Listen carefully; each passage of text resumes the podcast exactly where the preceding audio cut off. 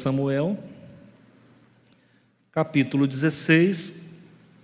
Depois eu vou estar lendo mais alguns versículos e eu vou dizer quais são, tá bom? Todos acharam? 1 Samuel,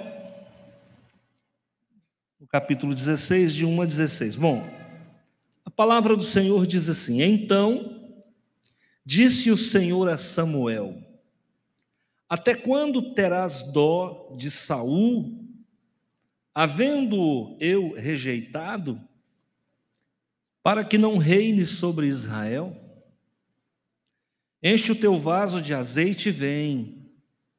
Enviar-te-ei a Jessé, o belemita, porque dentre os seus filhos me tenho provido de um rei. Porém disse Samuel: Como irei eu? Pois ouvindo Saul me matará. Então disse Yahvé: Toma uma bezerra das vacas em tuas mãos e dize: Vim para sacrificar ao Senhor. E convidarás Jessé ao sacrifício, e eu te farei saber o que hás de fazer, e ungir-me-ás a quem eu te disser. Fez, pois, Samuel o que dissera o Senhor e veio a Belém. Então os anciãos da cidade saíram ao encontro, tremendo, e disseram: De paz é a tua vinda? E disse ele: É de paz, vim sacrificar ao Senhor. Santificai-vos e vinde comigo ao sacrifício. E santificou ele a Jessé e aos seus filhos e os convidou ao sacrifício. E sucedeu que entrando eles, viu a Eliabe, entrando eles, viu a Eliabe e disse: Certamente está perante o Senhor o seu ungido. Porém, o Senhor disse a Samuel: Não atentes para a sua aparência, nem para a altura da sua estatura, porque tenho rejeitado. Porque o Senhor não vê como vê o homem Pois o homem vê o que está diante dos olhos, porém o Senhor olha para o coração. Então chamou Jessé a Abinadab e o fez passar diante de Samuel, o qual disse: Nem a este tenho escolhido o Senhor. Então Jessé fez passar a Samar, porém disse: Tampouco a este tem escolhido o Senhor. Assim fez passar Jessé os seus sete filhos diante do profeta Samuel. Porém, Samuel disse a Jessé: O Senhor não tem escolhido estes. Disse mais Samuel a Jessé: Acabaram-se os jovens? E disse: Ainda falta o menor, e eis que apacenta as ovelhas. Disse, pois, Samuel a Jessé: Envia e manda-o chamar, porquanto não nos assentaremos em roda da mesa até que ele venha aqui. Então mandou em busca dele e o trouxe. Era ruivo e formoso de semblante de boa aparência. E disse o Senhor: Levanta-te e unge-o, porque esse mesmo é. Então Samuel tomou o vaso do, de azeite, do azeite, e ungiu-o ungiu-o no meio de seus irmãos. E desde aquele dia em diante, o Espírito do Senhor se apoderou de Davi. Então Samuel se levantou e se tornou a Ramá. Vamos agora para o capítulo 17, no versículo 32, tá? Ainda no mesmo livro de 1 Samuel, nos adiantemos ao capítulo 17, no versículo 32, dando continuidade à leitura. E disse a Saul: Não desfaleça o teu coração, é Davi falando. Não desfaleça o teu coração de ninguém por causa dele. Teu servo irá e pelejará contra este filisteu Porém, Saul disse a Davi: Contra este filisteu não poderás ir para pelejar com ele, pois tu ainda é moço e ele homem de guerra desde a sua mocidade. Então disse Davi a Saul: Teu servo apacentava as ovelhas de seu pai, e vinha um leão ou um urso e tomava uma ovelha do rebanho, e eu saía após ele e o feria, e o livrava da sua boca, e levantando-se ele contra mim, lançava-lhe mão da barba, e o feria e o matava. Assim feria o teu servo leão como urso, assim será este incircunciso filisteu como um deles, porquanto afrontou os exércitos do Deus vivo. Disse mais Davi: O Senhor me livrou da mão do leão e do urso, ele me livrará da mão deste filisteu. Então disse Saul a Davi: Vai-te embora e o Senhor seja contigo. Eu quero ler ainda o versículo 45, por favor. Muito bem. O versículo 45 ainda do capítulo 17 diz assim: Davi, porém, disse ao filisteu: Tu vens contra mim com espada e com lança e com escudo, porém eu vou contra ti em nome do Senhor dos exércitos, o Deus dos exércitos de Israel, a quem tens afrontado. Vamos orar, deixa a Bíblia da forma como se encontra e nós vamos orar, tá? Meu Deus e meu Pai, em nome do Salvador Jesus, é que nós permanecemos na Sua presença. Mesmo que as forças contrárias tente nos impulsionar para os lados ou para trás. Ainda assim, caminhamos para frente, para o alto. Pai de amor, de olho no Autor e no Consumador da nossa fé. Temos um Salvador, também temos um Senhor, que ao mesmo tempo em que está assentado à destra de Deus, também habita no nosso coração. Pai de amor, o teu Espírito está aqui então aquece o coração do crente e derrama o óleo, derrama o óleo da unção, derrama, Senhor, o bálsamo de Gileade, Pai de amor, e transforma em cura essa unção reparadora. Olha aí a presença dele, ó. Ele já está no templo operando, já está no templo atendendo às orações, já está no templo curando, já está visitando hospitais, já está passando a mão na ferida, já está chamando pelo nome, já está operando com poder, Ele está aqui, Ele está no nosso meio, é Ele, é Ele, é Jesus. Oh Espírito Santo, vai alcançando a tua igreja. Meu Pai, desce ao nível da tua igreja Pai de amor, eleva o nosso coração e também o nosso pensamento e também a nossa vida. Oh, aleluia! Glórias, glórias, glórias ao Senhor dos exércitos. Louvado seja o nome do Senhor. Glória a Deus, glória a Deus. Glória a Deus. Ai, oh.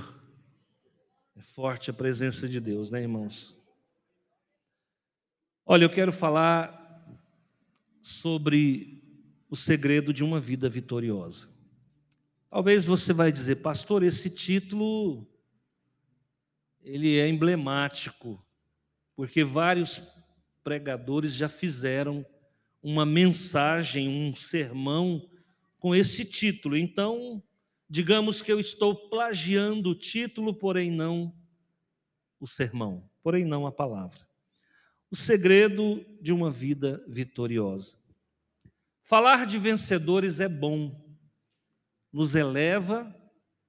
Falar de vencedores é bom, nos motiva. Falar de vencedores é bom, principalmente quando o vencedor é um homem bíblico é um personagem bíblico.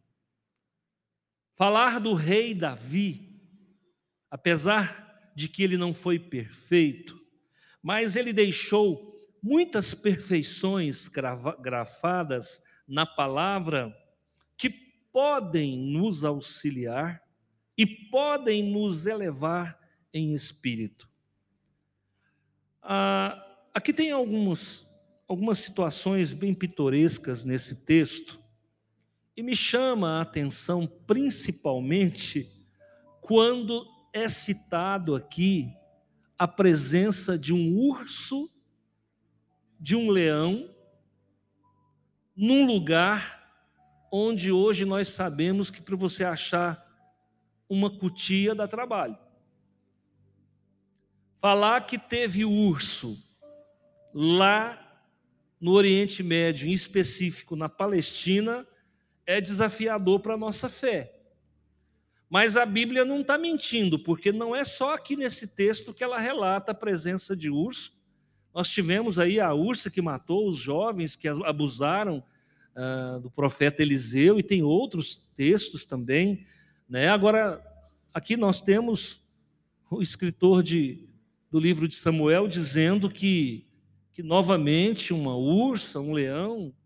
Bom, o leão até não é tão difícil a gente crer, mas no urso, com certeza, é mais difícil. Agora, que é mais importante é que a Bíblia está sempre desafiando a nossa fé. Se ela está dizendo que tinha urso naquele lugar, tinha e pronto, acabou. Se os ecologistas não conseguem encontrar ah, nenhum indício, nenhum resquício, nenhum fóssil, é problema deles. Mas a Bíblia disse que tinha. Agora, o que eu acho interessante é como Deus exalta uns e rebaixa outros. Como a vida é interessante, né? Vamos tirar da nossa mente se o, se o Lula foi bom ou se ele foi ruim, isso não vem ao caso. Não vem ao caso. Mas Deus faz um metalúrgico virar presidente da República. Isso não é fantástico, irmãos? Porque a gente só olha para a pessoa com olhos críticos, né? Independente do que ele fez, se ele foi bom, se ele foi ruim, não foi tão ruim, também não foi tão bom, tem qualidades e tem defeitos, como todos nós. Mas Deus faz um metalúrgico virá presidente da República. Deus faz um menino boiadeiro virar rei de Israel. Eu fico olhando como Deus exalta uns e rebaixa outros. É muito interessante isso. Agora, talvez aquela pessoa que você não dá nada para ela, é o chamado zero à esquerda pode te surpreender. Pode te surpreender. Por quê? Porque existem cartas seladas a respeito das pessoas que nós não temos acesso. Eu estou olhando para o Giovanni, mas ele é uma. Existe carta selada. Que eu não sei o que, que Deus quer da vida dele. Hoje ele está aqui, amanhã ele pode estar sentado num lá no Palácio da Alvorada, ao lado de um presidente, de um senador, eu não sei. De repente ele pode ser o senador. Você está entendendo o que é a vida? A vida da volta. Eu fico olhando a roda gigante, né? Quem já, quem já foi no, no parque é, e, e entrou naquela roda gigante que ela vai lá em cima e vai lá embaixo? Quem já fez esse negócio? Interessante, né, irmão Renato? Uma hora a pessoa está embaixo, outra hora a pessoa está lá em cima, depois ela está embaixo de novo. Assim é a nossa vida. É igual o dinheiro, irmão. Tem hora que a carteira não cabe o tanto de dinheiro, não é verdade? Não é verdade? Tem hora que não cabe o tanto de dinheiro. Tem hora que você não tem dinheiro para comprar uma balinha. A vida é assim. Agora, como é que um homem sai da condição de metalúrgico e chega presidente? Como é que uma criança sai da condição de boiadeiro, lá por detrás das malhadas, lá no campo, mexendo com carrapato de ovino, com carrapicho de ovino, com o rosto queimado de sol, com poeira até dentro dos olhos, com cheiro de animal. E para curar a obra, ele era o último filho. E há quem diga que o rei Davi, aliás, que o menino Davi era filho bastardo de Jessé.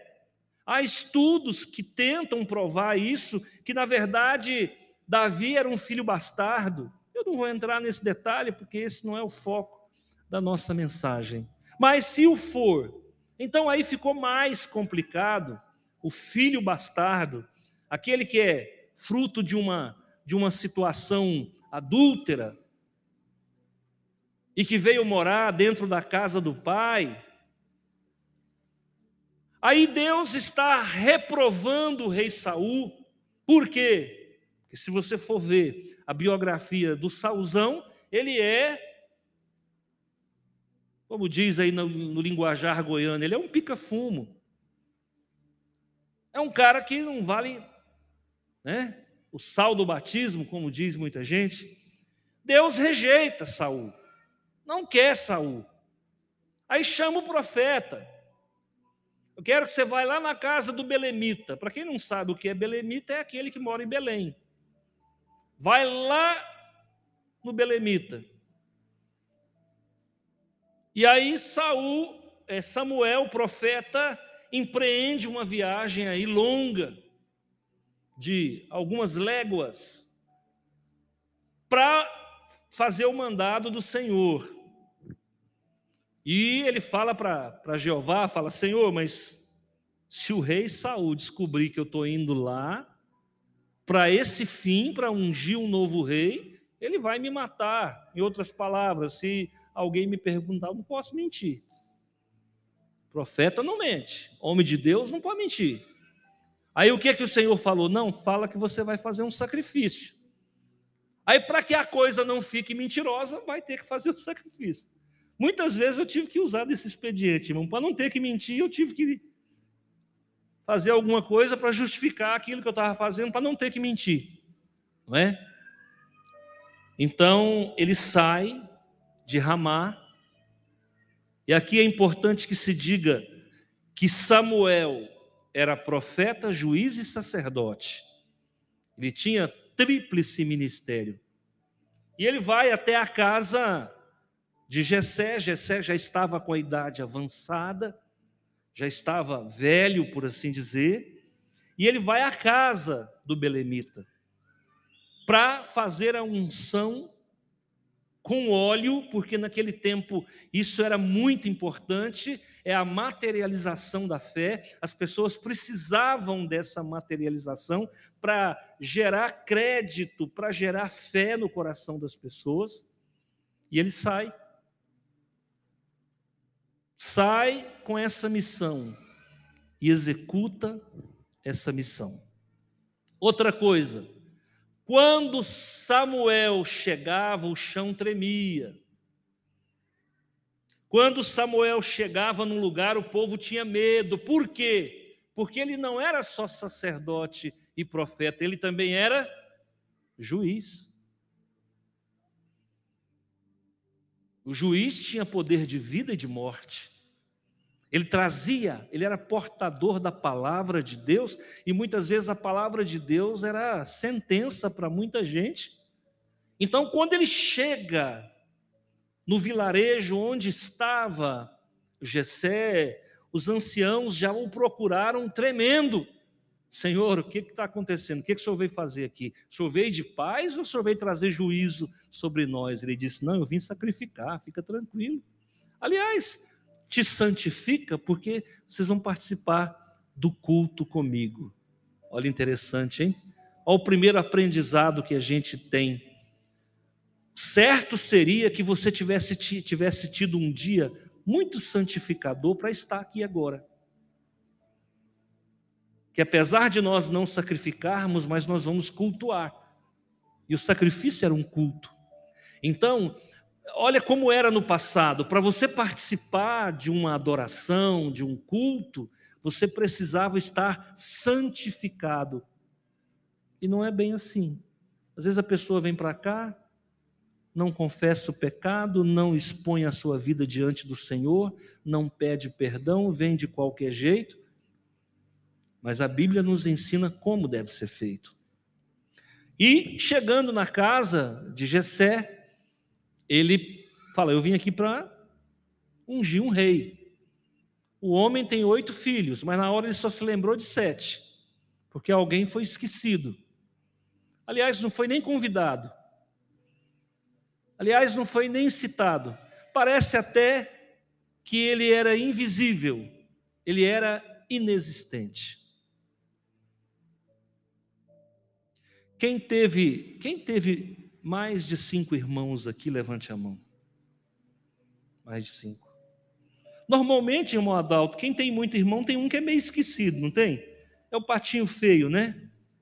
Sempre tem aquele, aquele, aquele assim que ele é mais caladinho, mais quietinho, mais esquecidinho, é anêmico, né? Às vezes, né? Então fica lá no cantinho e ele chega lá e a gente sempre quer mostrar o que tem de melhor. Quando ele chega, de cara o pai já traz na presença dele o primeiro filho, que era quem? Eliabe. Eliabe chega, pensa no cara bonito, alto, esbelto, presença.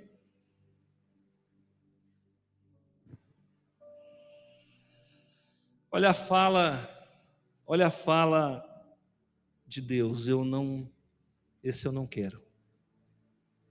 Traz Abinadab.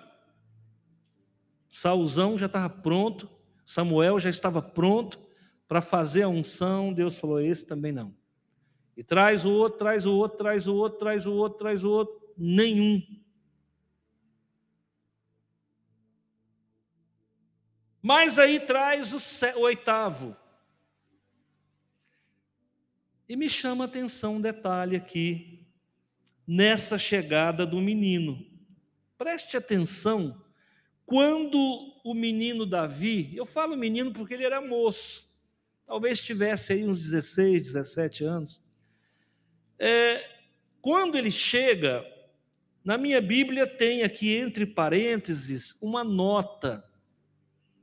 E essa nota diz o seguinte: ele era ruivo. O ruivo é bonito? Eu acho. Eu acho a mulher ruiva bonita. Não acho feia, não. E é, inclusive, nós temos aí algumas brasileiras aí que são ruivas da mídia aí, são muito bonitas. Então eu não posso dizer que ele era feio porque era ruivo. Não posso. Formoso. Não, se era formoso, está dizendo que ele era bonito. Formoso de semblante, tinha um rosto bonito e de boa presença. Qual o problema? Problema nenhum. Abinadab era bonito, aliás, Eliabe era bonito. Davi também era bonito. A diferença entre eles é que Eliabe era alto, de grande porte, e Davi, ao que tudo indica, baixinho, até porque era mais novo. Não há problema nenhum em ser baixo. Ah, irmãos, nenhum. Não é pelo fato da pessoa ter uma estatura menor que ela deve ser desprezada. Mas aqui vem, começo a abrir para vocês o leque do segredo de uma vida vitoriosa.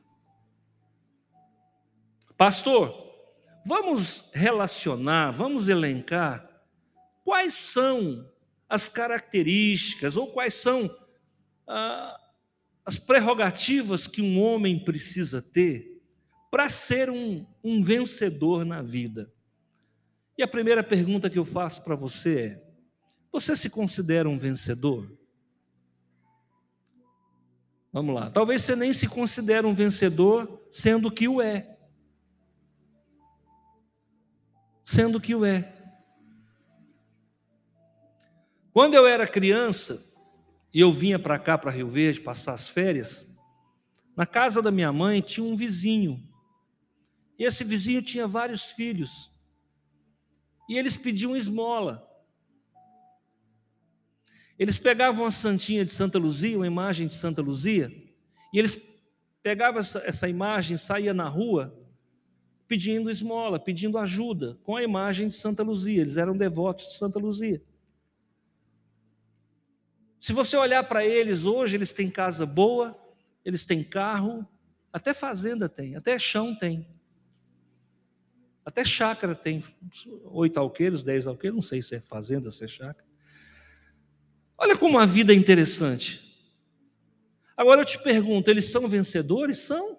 Não pelo fato, pela questão financeira. Porque também espiritualmente também hoje a mãe é crente, acho que alguns são crentes, são cristãos. Mas eu te pergunto, você é um vencedor? Pensa como é que foi a tua infância. Da onde você saiu? As dificuldades que você passou, as lutas que você enfrentou para casar ou para ter filhos, ou para construir a sua profissão, para construir o teu futuro. Pensa aí. E você vai ver que você é um vencedor e às vezes você nem se atentou para isso. Porque às vezes a nossa autoestima é tão baixa que a gente não consegue ver o que Deus está fazendo para nós. Isso quem me revelou um dia foi Jeová. Ele disse: Olha, se eu não abrir o olho das pessoas, elas não veem o que eu estou fazendo por elas. Porque a gente tem a, na, na mente que para ser um vencedor você tem que ganhar na Mega Sena. Para ser um vencedor você tem que estar com o último carro eh, do ano. Não, não é isso não, irmãos. Dentro da tua simplicidade você pode ser um vencedor ou não. E aí nós vamos ver então quais são os critérios, o que que torna uma pessoa vencedora. Querem saber? Amém? O que que torna uma pessoa vencedora? Está lá no versículo 7. Coincidentemente, né? É o número da perfeição, da plenitude. Diz assim, ó. Senhor, os porque o Senhor não vê como o homem vê. Pois o homem vê o que está diante dos olhos, porém o Senhor olha para o coração. Primeiro segredo para uma vida vitoriosa: olha como é que está o teu coração. Eu tenho pessoas aqui na igreja que guardam mágoa. Eu tenho pessoas aqui na igreja que implica com outras pessoas. Eu tenho pessoas aqui na igreja que têm o coração duro, não tratável. Posso falar a verdade? não vai muito longe. Porque Deus, quando olha para ela, olha para o coração.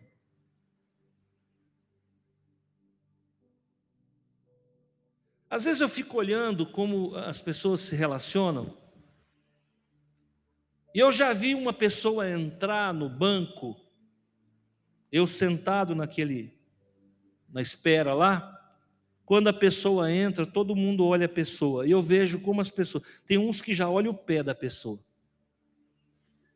Tem outros que já olham a roupa que a pessoa está. Eu vejo no olhar. Engraçado, né? Quando Deus olha para você, Ele olha para o seu pé, Ele olha para a sua roupa, para a sua conta bancária, para a sua estatura, para a cor do seu cabelo, não. A Bíblia nos ensina que Ele olha para dentro de você.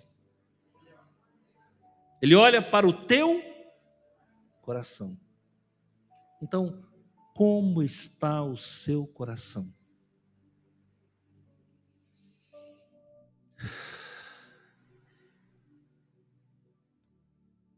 Se tiver que morrer agora, você está tá preparado para morrer? Tem alguém aí que está atravessado? Tem algum perdão que não foi não foi pedido algum perdão, não foi liberado algum perdão?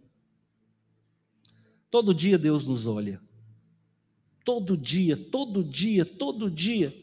Porque se Deus não olhar para você todo dia, ele não é pai. Você que tem filho, fala para mim, o teu filho vai dormir, você vai lá no berço conferir, ou não? O teu filho acorda.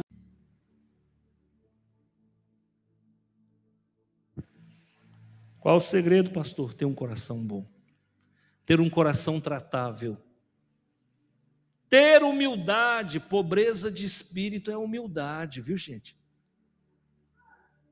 Onde é que estava Davi no momento em que o profeta chegou? Ou você acha que ele não ficou sabendo que o profeta ia lá? Ou você acha que ele não ficou sabendo que o profeta estava lá? No entanto, ele continuou no lugar onde ele estava, porque ele era uma pessoa humilde.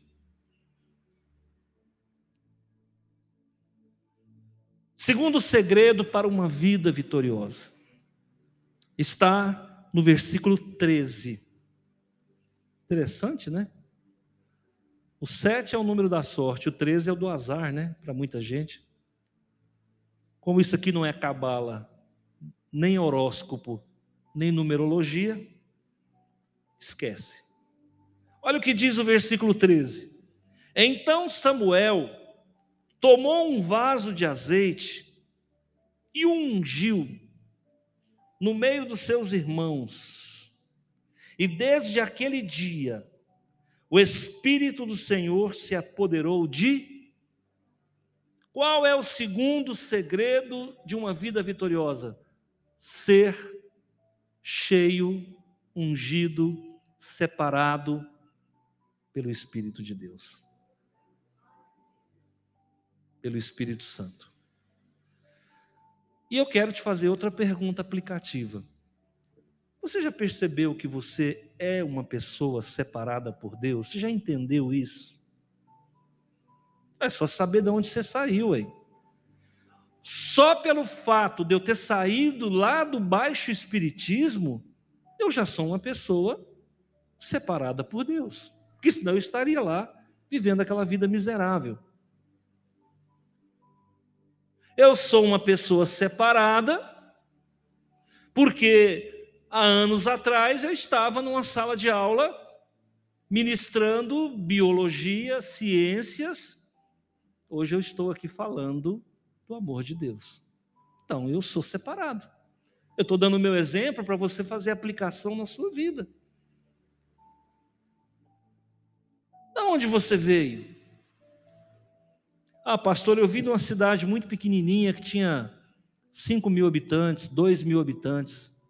Tudo bem, você poderia estar lá, mas só o fato de estar numa metrópole, Rio Verde, quem mora em Rio Verde, irmãos, é referência para muita gente que não mora em Rio Verde. Só isso já te faz uma pessoa separada, porque Deus te colocou no coração do estado de Goiás. O Espírito do Senhor, ele não tem que tocar você.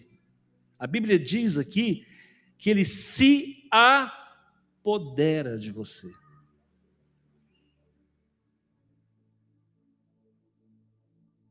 Quando você vai olhar sobre a vida de Sansão, a Bíblia, a Bíblia diz que o Espírito de Deus possuía Sansão.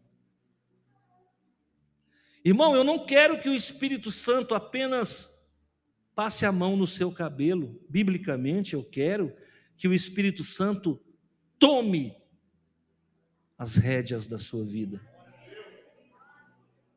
Tome as rédeas da sua vida. Quem é você? Eu sou alguém que está totalmente rendido aos pés do Espírito Santo.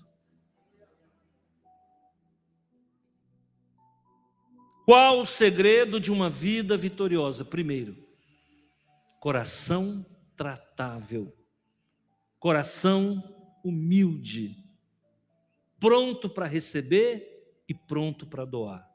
Segundo, você tem que ter o Espírito Santo, irmão. Não adianta ter espírito de luz, não. Não adianta ter espírito de luz. Não adianta ser devoto da divindade A, B ou C. Olha, troca a imagem, tá? Troca a divindade. seja propriedade exclusiva do Espírito Santo. Você tem que entender isso.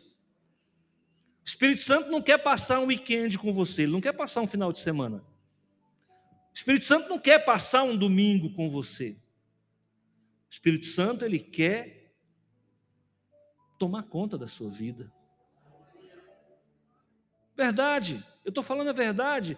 E o que eu estou falando aqui é o que eu tento aplicar na minha vida. Eu não quero que o Espírito Santo, aliás, o que Deus tiver para mim, eu quero 100%. 100%.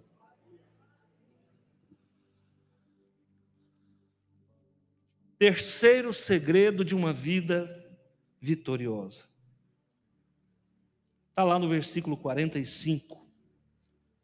Davi, porém, disse aos filisteus: Tu vens a mim com espada, e com lança, e com escudo, porém eu vou a ti, em nome do Senhor dos Exércitos.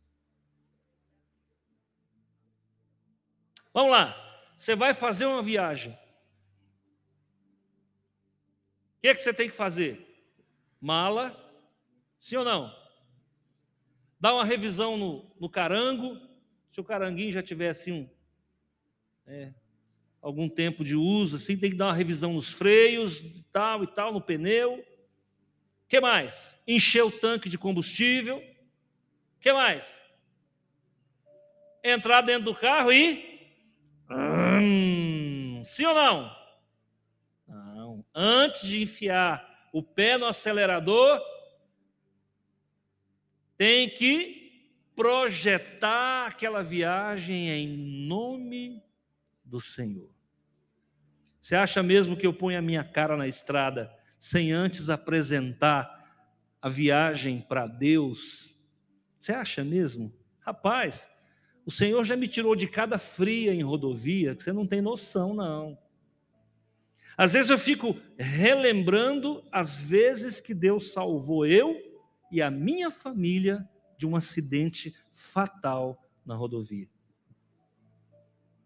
E por que, que a viagem é vitoriosa? Porque eu fui em nome e Ele guardará a minha saída e a minha entrada. Agora você começa a entender o Salmo 121. O Senhor guardará a tua saída. Por que a saída primeiro? Porque a ida, na verdade, é uma saída. Ah, eu vou fazer uma faculdade. A tua ida para começar uma faculdade, na verdade, é uma saída de casa, é uma saída do aconchego familiar, é uma saída da zona de conforto. Então Deus guardará a tua saída e a tua entrada, desde agora e para sempre. Aí você vai entender que de dia não te molestará o sol, nem de noite a lua, porque o guarda de Israel não dorme, não cochila, não dormita. Então preste atenção, aprende a colocar Deus em tudo que você vai fazer. Tem gente que se lembra de colocar, batiza o menino com o nome de Jesus e acha que colocar, um, colocar Deus na vida de uma criança é chamar ele de, de Jesus, de Josué. Eu conheço um Jesus que é o cão, é o capeta em forma de gente. Se você olhar na internet aí, o maior matador do Brasil, que matou mais de 100 pessoas, chama Pedro. Então, colocar o nome de Deus nos filhos não é colocar nome de personagem bíblica.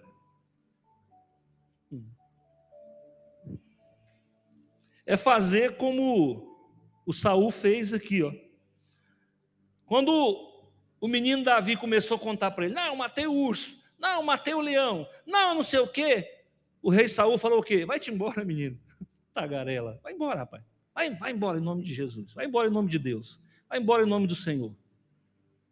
Foi isso que ele falou aqui. Mas Saul acabou fazendo o quê? Abençoando a saída do menino Davi.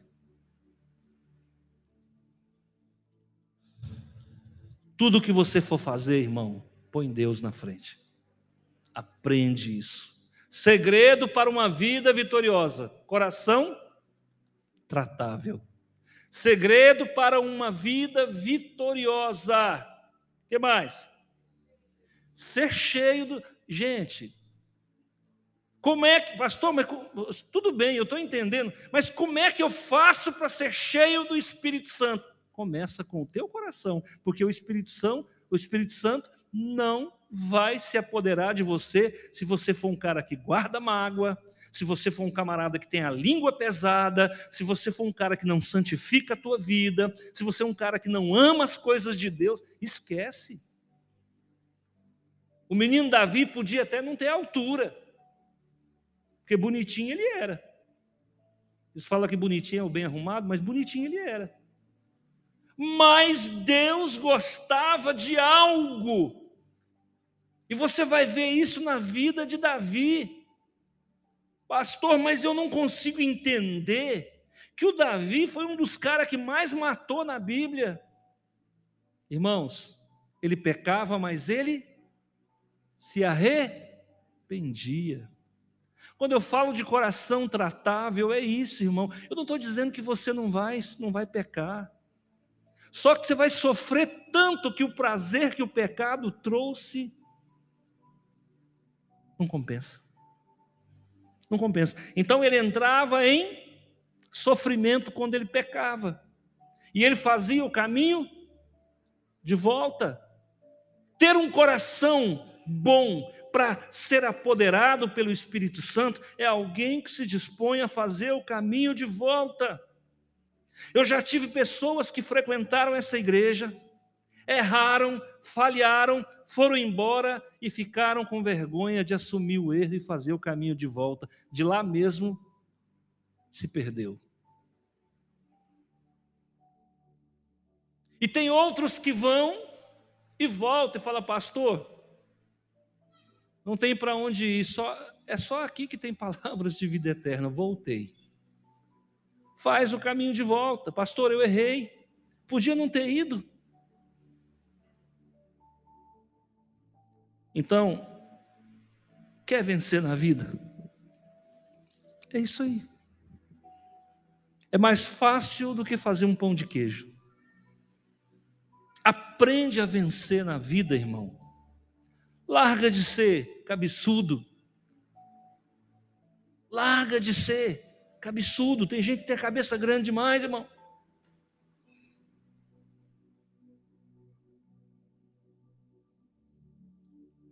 Quando eu era menino, eu tinha um coleguinha e a gente estudava junto. E eu fui na casa dele brincar com ele. Chegando lá, sentei no sofá, ele também, o pai dele chegou, sentou, a mãe dele. O pai dele olhou para mim e falou: Rapaz, essa cabeça sua é grande demais, velho.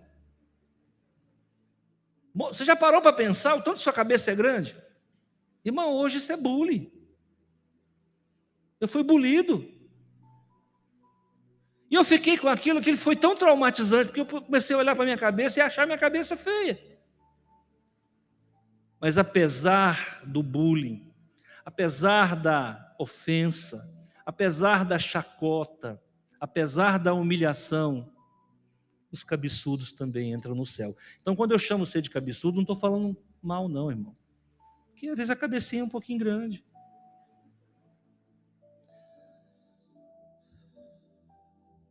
Quero finalizar dizendo para você assim: quando a gente só, quando a gente passa por um problema, normalmente a gente sofre.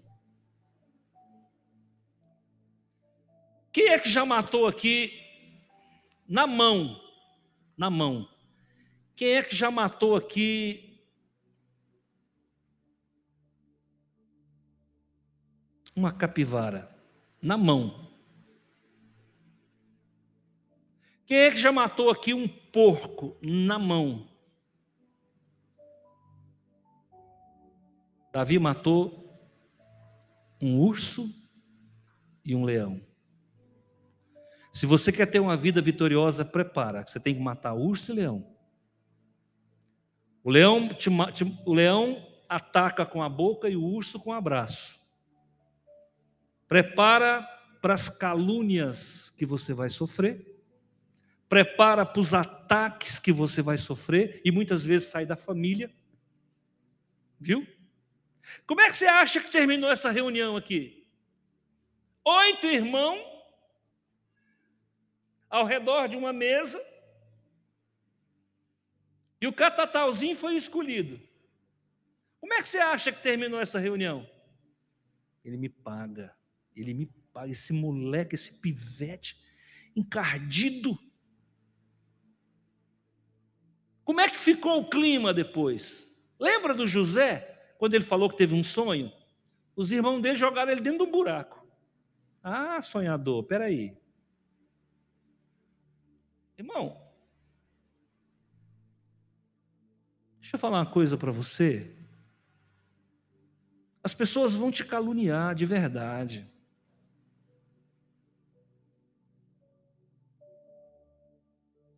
As pessoas vão falar mal de você. Essa semana alguém falou assim para minha esposa: é, estão falando isso e isso do seu esposo. A gente já está tão acostumado. Rapaz, você sabe o que, que é? Eu falei, vou jantar mais uma vez, que eu estou é com fome. Não, você já está tão acostumado. Irmão, dói no começo. As primeiras calúnias dói demais. Depois você fala, ah, deixa falar. Como diz Rui Barbosa, falem bem ou mal, mas falem de mim. As pessoas vão te abraçar como urso, abraço falso. Você recebeu abraço falso? Jesus recebeu beijo. Não foi nem abraço. Vão te abraçar com falsidade. O leão e o urso aqui é isso, irmão, talvez, aplicando na tua vida. Se você quer ser um vencedor, prepara para a falsidade das pessoas. Tem gente que não gosta de você, você olha para a cara dele, você vê que não gosta. Você já sabe que não gosta. Você também, você não, né? Que vier dali, você já sabe que não gosta. Mas tem gente que sorri para você concorda com você e por trás, ó. Agora, pastor, eu quero ser um vencedor e eu quero fechar com chave de ouro. Tem que matar o gigante. E às vezes o gigante está dentro de mim.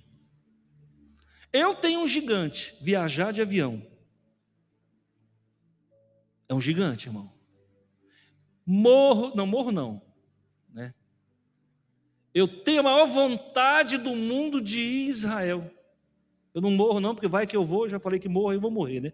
Então, eu tenho a maior vontade do mundo de Israel.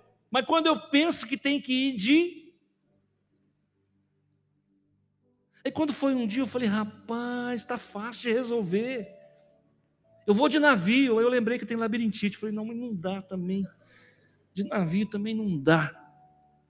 É um gigante, irmão sério. Como é que faz com um trem desse? Eu cheguei na casa da irmãzinha um dia, ela falou, pastor, ora por mim. Eu falei, irmão, é agora. Só quer que ora para quê, irmão? Eu tenho medo de viajar de avião. Eu falei, ai meu Deus, como é que ora? Senhor, opera na vida dela. Ela tem medo de viajar de avião e eu pensando, eu também. O maior gigante às vezes está dentro de nós, irmão. É aquela língua que não cabe na boca. Tem gente que quando morrer a língua vai no caminhão. É aquela inveja bandida, mal disfarçada. É aquele orgulho. Eles falam que orgulho, o orgulho é igual ao mau hálito, né? Quem tem não sabe que tem. O cara tá só o bafo e não sabe, né? O cara é o orgulho em pessoa. É um gigante. Tem que matar esse gigante. A grosseria, a estupidez, a violência são gigantes na nossa vida. O status, o culto ao corpo. Tem gente que tem tanto amor ao corpo que é 24 horas cuidando desse corpo. É um gigante. Então, para fechar, Pastor, segredo de uma vida vitoriosa, coração bom. Espírito Santo tomando, tomando conta da sua vida. E, terceiro,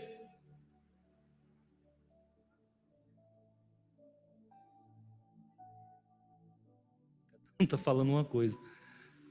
Terceiro, colocar Deus na frente de tudo. De tudo.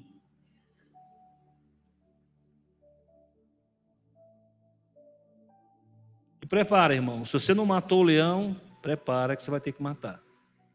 Se você não matou o urso, prepara que você vai, não vai ter que matar. E depois que você acabar de matar tudo, ainda tem um gigante. E eu tenho uma notícia para você: na hora que você matar um gigante, tem outro. É terra de gigante aqui. E olha só, é o pequenininho lutando contra o gigante. Os nossos inimigos sempre serão maiores do que nós, mas são, serão menores do que Deus. Amém? Coloca isso no seu coração.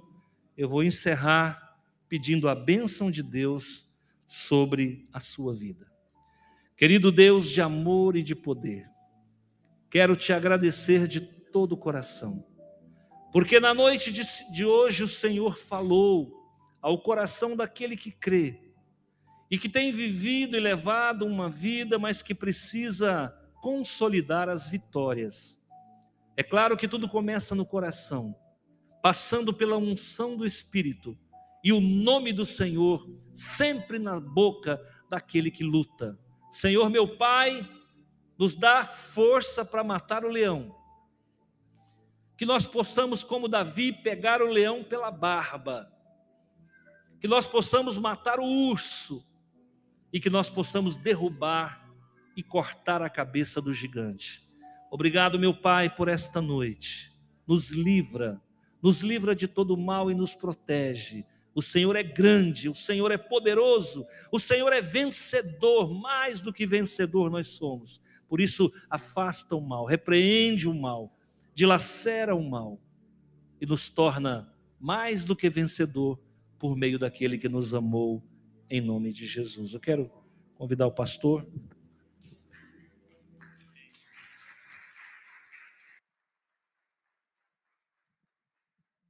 Amém, irmãos? Vamos ficar de pé, por gentileza. Quero apenas lembrar que nós temos algumas Bíblias, tá? Aqui no balcão de boas-vindas, que no final você pode, quando a gente encerrar, você pode passar ali, se estiver precisando de Bíblias ou quiser presentear alguém também, tá aí uma ótima opção, tá bom? É, amanhã é sexta-feira, né? E amanhã retorna as aulas do CETEBAN.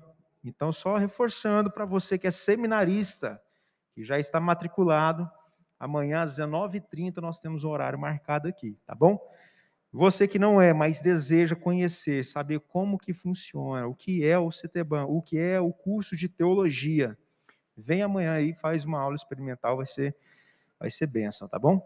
Queremos convidar você, é importante que você esteja me comunicando, né, antes de você vir, se você ainda não fez a sua matrícula, Tá? Existem aulas experimentais que você pode